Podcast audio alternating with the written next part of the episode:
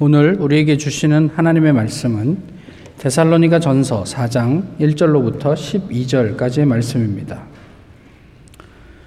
신약 성경 데살로니가 전서 4장 1절로부터 12절까지의 말씀을 이제 봉독하겠습니다.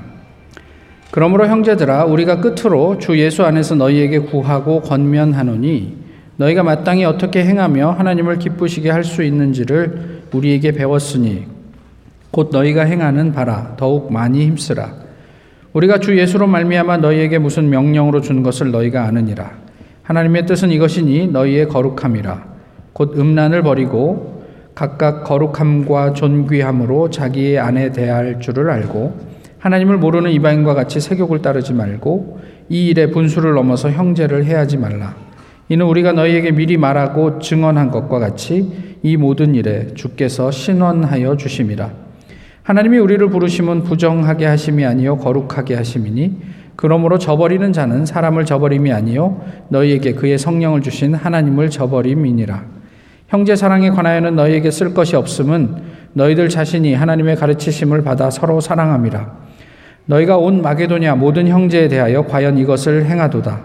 형제들아 권하노니 더욱 그렇게 행하고 또 너희에게 명한 것 같이 조용히 자기 일을 하고 너희 손으로 일하기를 힘쓰라. 이는 외인에 대하여 단정히 행하고 또한 아무 궁핍함이 없게 하려 함이라. 아멘. 어, 각자의 인생에서 가장 중요한 것이 무엇이라고 생각을 하시는지 모르겠습니다.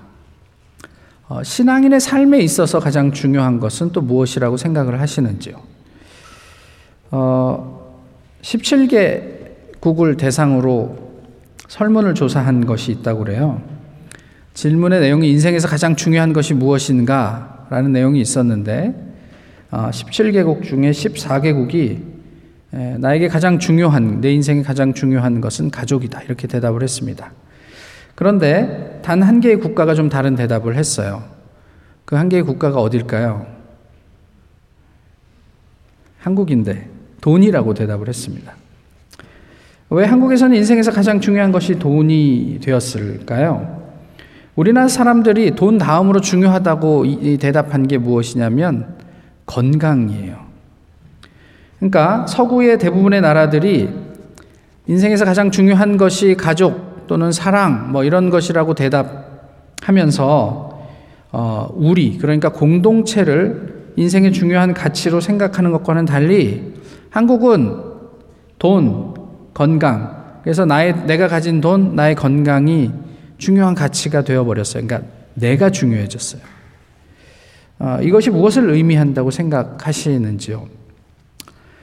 빌립보 감옥에서 풀려난 후에 바울과 실로아노는 데살로니가에 가서 복음을 전합니다. 이렇게 데살로니가 교회가 세워졌어요. 약 한 3주 정도 채 못 지냈던 것 같은데 그 사이에 어, 많은 사람들이 믿었는데 또 그 중에 유대인들이 아주 보수적인 유대인들이 이제 바울을 대적합니다. 그 유대인들의 저항에 직면하면서 바울하고 신라는 서둘러서 데살로니가를 떠나야 했어요. 그러니까 이제 막 교회를 세워놓고 쫓기듯이 데살로니가에서 나왔기 때문에 그 교회가 궁금하겠죠. 그래서 여러 번 가려고 했는데 성경의 표현대로 하면 사탄이 그것을 막았다 이렇게 이야기를 하고 있어요. 그래서 가지 못했어요. 그러니까 마음이 계속 이제 쓰이는 거죠.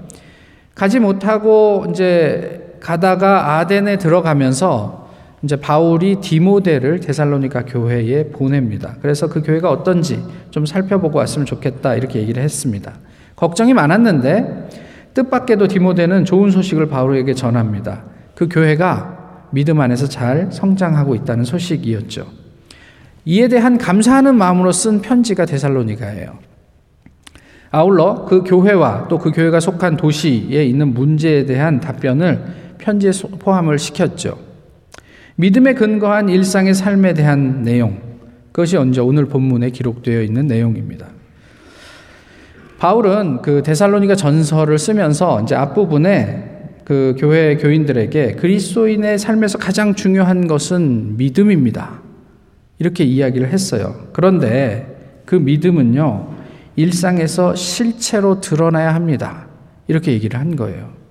그 실체에 대한 이야기가 뭐라고요? 오늘 본문이라고 어, 말씀을 드렸습니다. 바울이 바울에게 근데 이 실체는 신학자들이 이렇게 얘기해요. 뭐 사랑으로 가름할 수 있다. 이렇게 얘기를 해요. 사실 사랑이라는 말이 워낙에 철학적이고 광범위한 뜻을 가지고 있기 때문에 도대체 그것이 무엇인지 이렇게 얘기를 할 수는 없지만 한마디로 정리하라 그러면 사랑이라고 얘기할 수 있다는 거예요. 오늘 말씀을 이어 관련해서 어떤 구체적인 이야기를 하는가? 먼저는 성적인 정결, 그 다음에 형제 사랑, 또 우리의 삶과 관련된 어떤 성실함, 이런 것들을 이제 말씀하고 있죠. 어떻게 살아야 할까요? 이게 오늘 본문을 시작하는 바울의 물음입니다. 오늘 본문 이제 1절, 2절, 3절 이렇게 보시면 어떻게 살아야 할까요? 어떻게 살아야 우리가 하나님을 기쁘시게 할까요? 이렇게 질문을 하고 시작을 합니다. 제살로니가 교회의 성도들은 잘 살고 있었어요. 그래서 바울은 여기에다가 뭐라고 말을 덧붙입니까? 더욱 많이 힘쓰십시오. 라고 독려해요. 잘 살고 계십니다. 근데 거기에서 떨어지지 말고 더욱 힘써, 힘쓰시기를 바랍니다. 이렇게 얘기를 해요. 근데 무엇을 힘쓰라고 얘기한 거냐면 3절의 말씀대로 하나님의 뜻, 그것은 이것이니 너희의 거룩함이라 이렇게 얘기를 해요. 거룩이라는 단어가 나오면 어떤 것들이 연상이 됩니까? 멀끔하게 차려입고 얼굴에 기름 바르고 뭐 이렇게 뭐 이렇게 광채가 나고 뭐 이렇게 뭐 그러면 거룩해 보입니까? 우리가 어떤 형태로든 거룩함을 흉내내고 또 이렇게 그렇게 거룩하게 보이도록 만들어낼 수는 있을지 모르겠습니다만 성경이 이야기하는 거룩은 구별이에요. 그러니까 하나님의 뜻은 이것이니 우리의 구별됨이다 이런 얘기예요. 어디로부터의 구별이냐면 세상에 살지만 세상과는 뭔가 다른 그런 구별이라는 거예요. 저희가 지금 교회 밖을 나가면 그냥 세상 사람들과 다 섞여서 살잖아요. 근데 우리가 섞여서 살지만 세상 사람들로부터 어, 쟤 뭔가 좀 다른데 이게 뭔가 이렇게 느껴지는 포스가 다른데 뭐 아우랍니까 오랍니까 뭐 어쨌든 그게 있는데 뭐 이런 거 말이에요. 이런 것을 거룩이라고 얘기해요. 무엇으로 우리가 교회 밖의 사람들과 구별될 수 있을까? 이게 우리가 교인으로서 신앙생활을 하면서 가지게 되는 아주 근원적인 질문이에요. 또 더 나아가서는 나는 세상에 살고 있는데 주변 사람들로부터 아, 쟤는 좀 구별된 사람인 것 같아. 좀 다른 것 같아. 이런 평가를 받고 있는가? 이런 것들을 우리가 돌아보게 된단 말이죠. 바울이 말하는 거룩함으로의 부름은요, 크게 두 가지인데요. 하나는 자유로의 부름이고요. 다른 하나는 선한 일로의 부름이에요. 갈라디아에서 자유를 이야기했고, 에베소에서 선한 일을 이야기하고 있는데, 바울이 얘기한 거룩함은 그러니까 단순하게 무슨 도덕적인 정결함만을 의미하지 않는다는 이야기예요. 오늘 본문은 거룩함을 위해 우리가 하지 말아야 할 것, 그리고 해야 할 것들을 이야기하고 있어요. 첫 번째로 하지 말 것을 무엇이라고 얘기하냐면, 어, 성적인 정결을 이야기해요. 음란을 버리고 3절의 얘기죠. 4절에 뭐라고 되어 있습니까? 세욕을 따르지 말고 또 6절에 이로 인해 다른 사람에게 고통을 주지 말라 이렇게 얘기를 하고 있어요. 사실 이것은 데살로니가 교회에 대한 직접적인 말이라기보다는 데살로니가 교회가 있는 그 데살로니가라는 지역과 관련된 이야기들이에요. 데살로니가는 마게도냐의 수도예요. 그리고 가장 중요한 항구 도시란 말이에요. 저희가 이전에도 그런 이야기를 많이 했지만 항구 도시는 어떻다고요? 굉장히 리버럴해요. 그래서 오만 사람들이 왔다 갔다 하고 그러니까 오만 신들이 그 속에 다 있고 신전들이 세워져 있고 성적으로 문란하고 뭐 이런 도시란 말이에요. 매우 자유로운 곳이죠. 그래서 매춘을 비롯해서 이방 신전에서의 성행 행위와 관련 관련한 의식이 아주 일상적인 도시였어요. 그러니까 데살로니가에서 나고 자란 사람들, 데살로니가인들은 어, 교인이 되었다고 하더라도 그런 그런 문화 속에서 살고 있었던 사람들이라는 거죠. 그래서 복음을 받았지만 여전히 자유로운 사람들이 있을 수 있죠.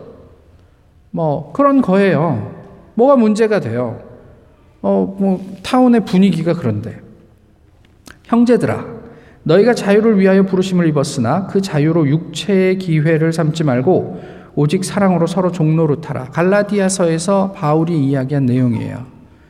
예수 그리스도께서 우리를 자유케 하려고 이 땅에 오셨잖아요. 그게 복음의 유체잖아요. 그런데 그 자유를 우리가 오해하더란 말이에요. 그래서 육체의 기회로 삼는다, 내 욕구가 시키는 대로 한다, 뭐 이런 어, 이런 사람들이 있으니까 그런 부분들에 대한 이야기들을 좀 하고 있는 거죠. 오늘도 우리는 뭐 여러 가지 면에서 자유로운 시대를 살고 있어요. 이게 비단 성적인 문제뿐만이 아니라 자유로워요. 기준도 없어요. 내가 기준이니까. 그런 시대를 살고 있어요. 어려운 건 뭐냐면요. 우리가 누리려는 그 자유, 그것 때문에 혹시 우리가 부자유해지는 것은 아닌가 하는 것 때문이에요. 내가 먹고 싶은 거 먹는데 그 자유를 누가 방해해요? 예, 가끔, 목사님 좀 그만 드세요. 배를 보고 드셔야지. 뭐 이러, 이럴 수는 있지만 그렇다고 제가 먹는 거를 물리적으로 방해하실 수는 없어요. 그렇잖아요. 그런데 문제는 그 자유를 누리다가 시간이 지나면 내가 부자유해져요. 이렇게 계속 먹어도 되나 싶은. 그래도 살을 빼야 되고, 당신은 식단을 해야 됩니다. 의사한테 한 소리 듣고. 그래서 먹고 싶지만 못 먹는 부자유함을 경험하게 된단 말이에요. 담배 피는 건 어때요?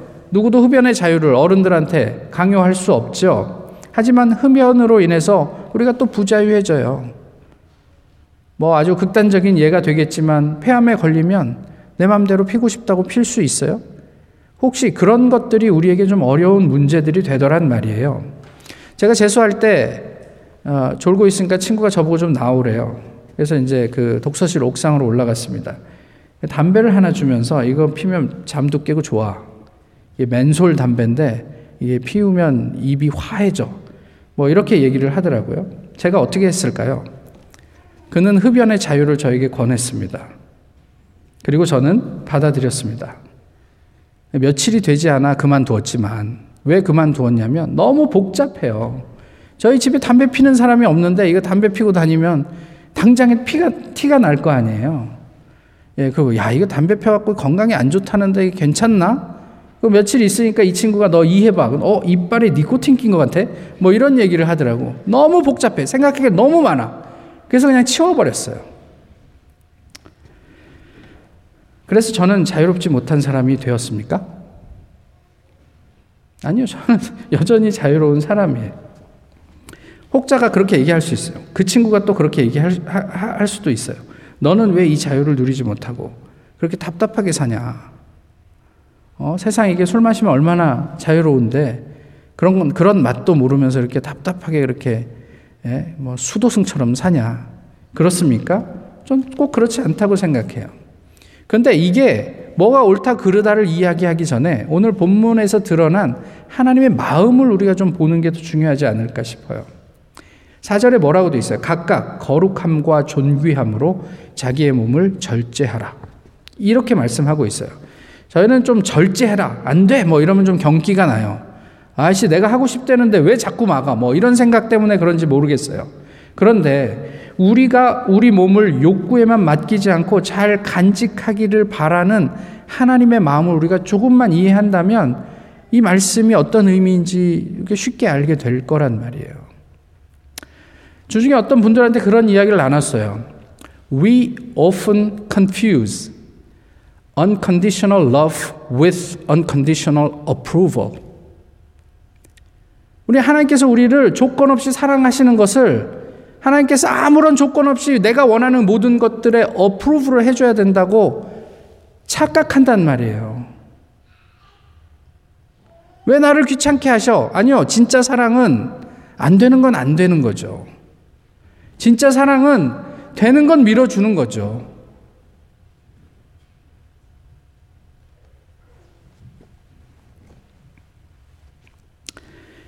각각 거룩함과 존귀함으로 자기의 몸을 절제하라. 이게 하나님께서 우리에게 주신 말씀이에요. 자유로운 세상을 살면서 우리가 무엇은 자유고 무엇은 자유가 아닌지, 각자의 기준이 있고 세상의 기준이 있는데 어디까지는 괜찮고 어디까지는 안 되는지, 이것은 우리의 몫으로 남아있지만 적어도 하나님께서 우리에게 하시는 말씀은 너의 몸을 귀하게, 정결하게, 또 존귀하게 지켜주었으면 좋겠다. 이게 자녀를 대하는 부모의 마음이기도 하고 우리를 보시는 하나님의 마음이기도 하단 말이에요. 음란은 또 하나의 의미를 가지고 있는데 우상숭배라는 어떤 영적인 의미를 가지고 있죠. 하나님을 대신하면 그 무엇이라도 우상이 됩니다. 그죠? 그래서 우리가 하고 있는 학업도 언제든 우상이 될 수 있고 우리가 우리가 양육하고 있는 자녀들도 우상이 될 수 있고 우리가 가진 어떤 것들이라도 하나님을 대신한다면 그것은 우상이 될 수 있습니다. 사순절 첫 번째 주일이에요. 이번 사순절에는 어떤 계획을 가지고 계세요?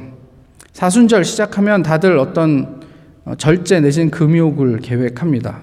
그래서 내가 이번 40일 동안은 어 뭐 인스타그램을 안 하겠다. 내가 이 40일 동안은 내 기호식품 커피를 안 마시겠다. 뭐 이런 이런 어떤 작정을 하지요. 내가 참 좋아하는 술을 안 마시지. 뭐 이런 생각들을 해요. 좋아요. 다 좋은데 40일 동안 인스타 안 하면 뭐가 달라집니까? 금주하면 어때요? 내가 커피를 안 마시면 뭐가 달라지냔 말이에요.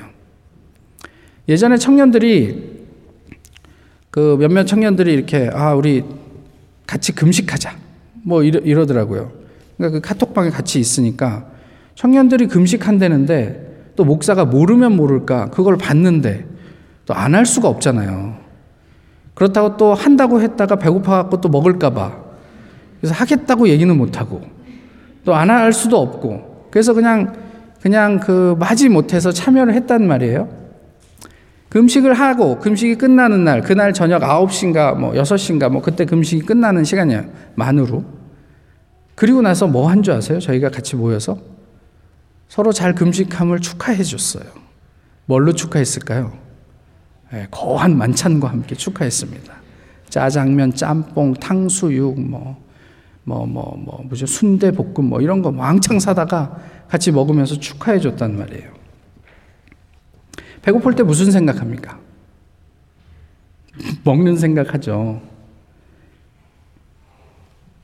만약에 그렇다면 그 금식은 다이어트 한 거 아니에요? 저희가 그, 그 금식 왜 해요? 그 배고픔이 느껴질 때마다 예수님 한 번 더 생각하려고. 그래서 우리 인생을 주관하시고 우리의 생사를 관장하시는 하나님께 나를 맡겨드린다는 어떤 그런 의미로 금식을 하고 그, 그 고행을 견뎌내는 거죠. 그런데 금식 내내, 아, 배고프다, 먹고 싶다, 만 생각했다면 그 금식은 그냥 그냥 다이어트 한 거예요. 영적인 유익이 있을 리가 만무해요. 금욕은요, 그것을 통해서 예수님을 더 닮아가는 게 목적이에요. 그런데 금욕을 하면 할수록 그것이 내 욕구를 더 자극한다면 그 금욕은 이내 우리의 우상이 돼요. 40일 금식 해보셨어요? 제가 이렇게 얘기하니까 저는 해본 것 같아요. 저도 안 해봤어요. 어, 아마 죽을지도 몰라요, 저는. 근데 40일 금식이 자랑이 되면 야, 인생 한 번 살면서 40일 금식 정도는 해봐야지. 이래도 돼요? 성경 읽는 것은 어때요? 우리가 뭔가 행하는 그런 것들이 우리의 자랑이 된다면 그것은 영적인 유익입니까? 아니면 영적인 유혹입니까?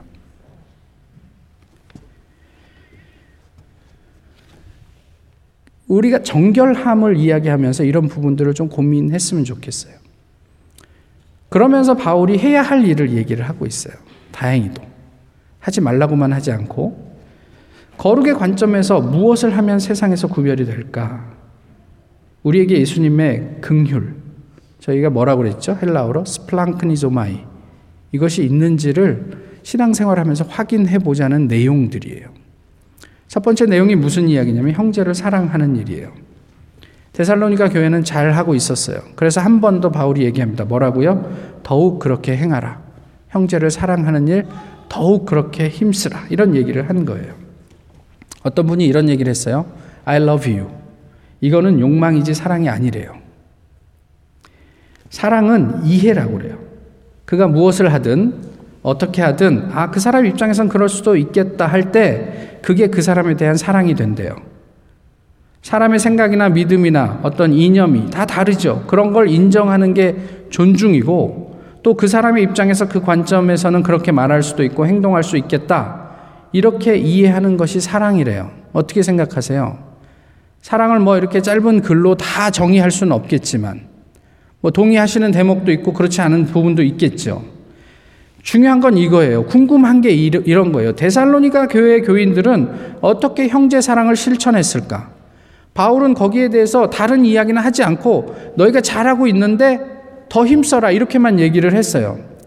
데살로니가 교회의 사랑이 어떻게 되어 있냐면 이 형제 사랑의 범위가 비단 교회 안에만 머물러 있지 않고 그 주변 그러니까 빌립보 또 베레아에 있는 교회들의 또 마게도니아 주 전체에 포괄하고 있고 거기에 소문이 났단 말이에요.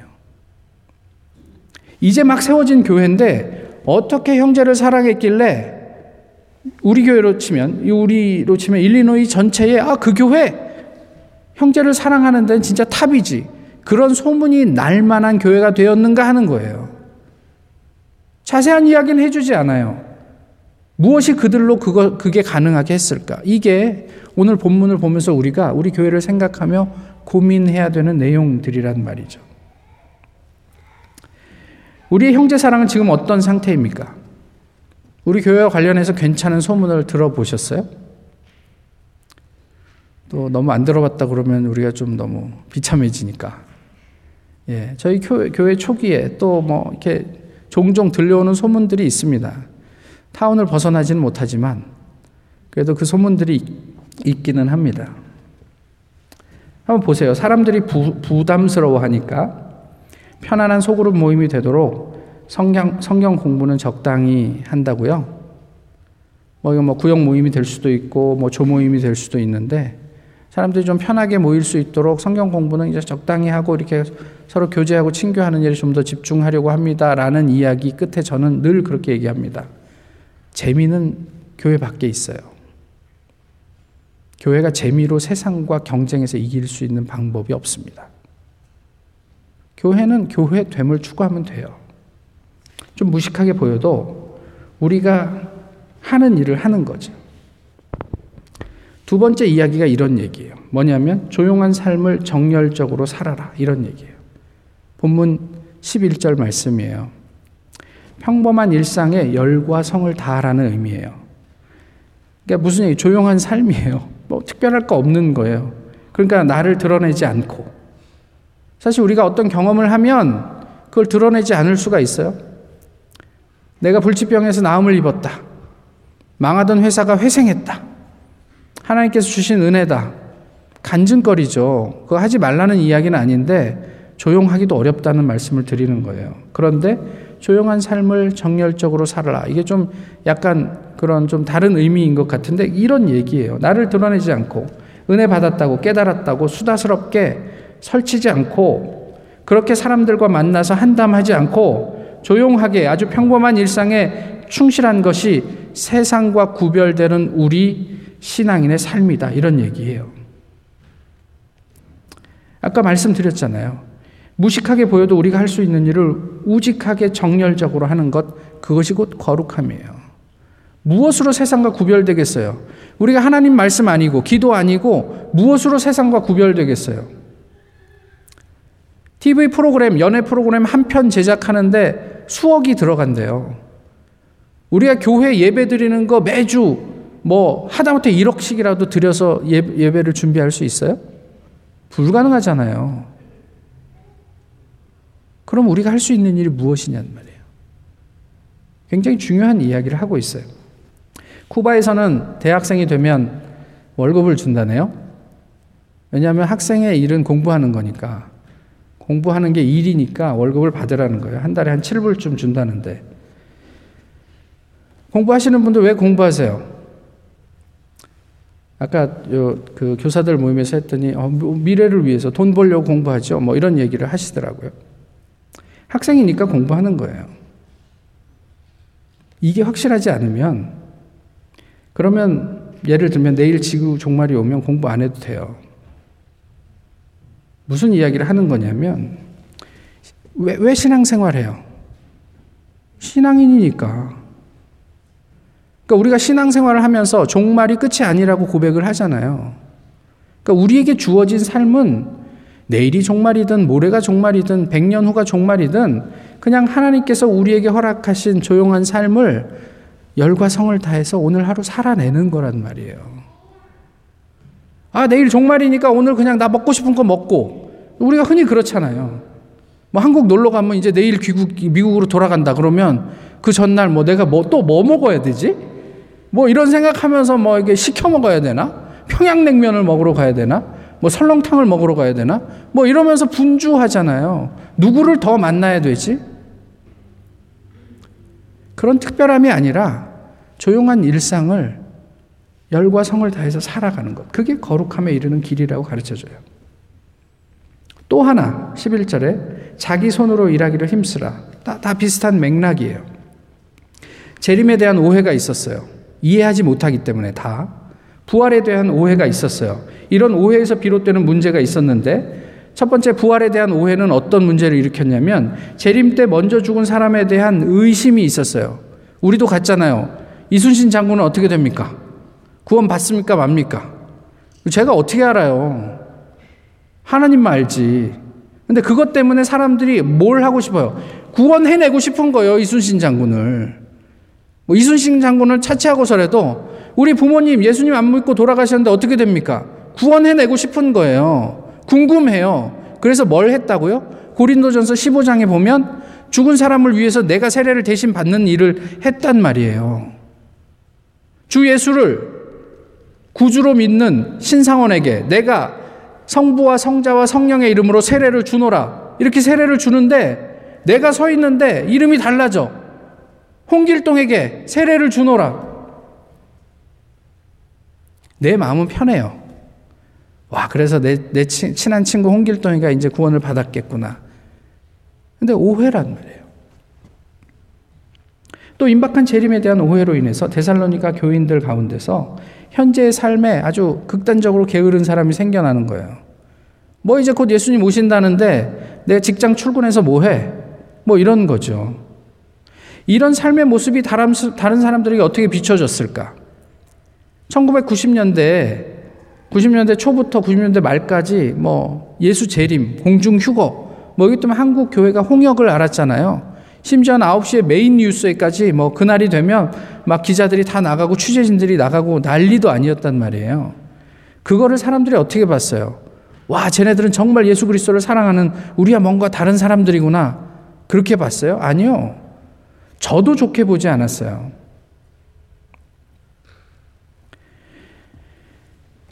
마술적 행위로 신앙생활을 대체하고 그리고 한국의 그런 어떤 재림을 기다리는 사람들처럼 일상을 포기한 그리스도인들이 세상과 구별된다. 이런 일은 참 요원한 일처럼 보여져요.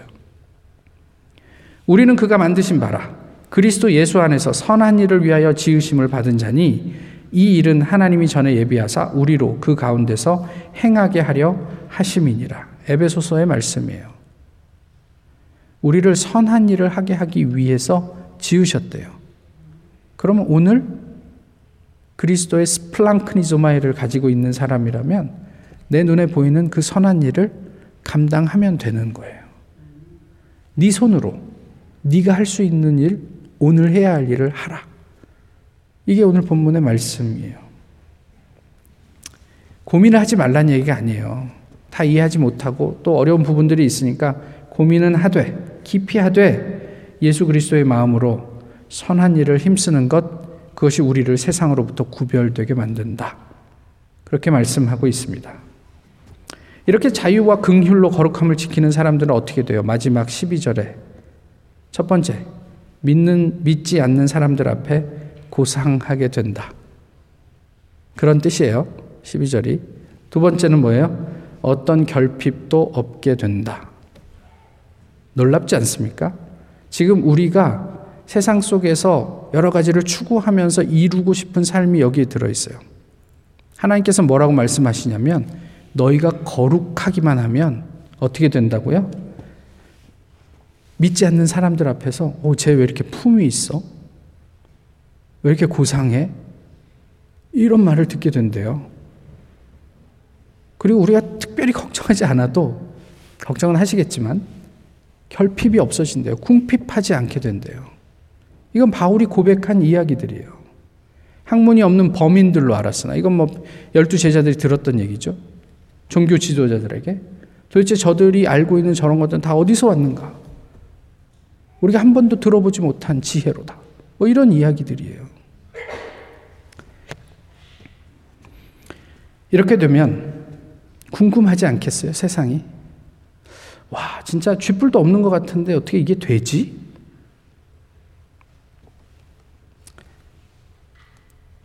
이것을 위해 하나님께서 우리에게 거룩을 요구하셨습니다. 쥐미 핸드릭스라는 사람을 아시는지 모르겠습니다. 어릴 적에 너무 가난했대요. 기타를 좋아했는데 아, 부모님이 기타를 사줄 수 없는 형편이었죠.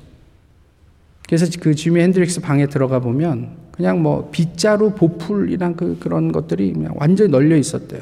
너무 지저분했대요. 그래서 왜 그런가 하고 봤더니 기타가 없으니까 빗자루 들고 들어가서 자기가 기타를 연주하는 상상을 하면서 그걸 막 쳐댄 거지.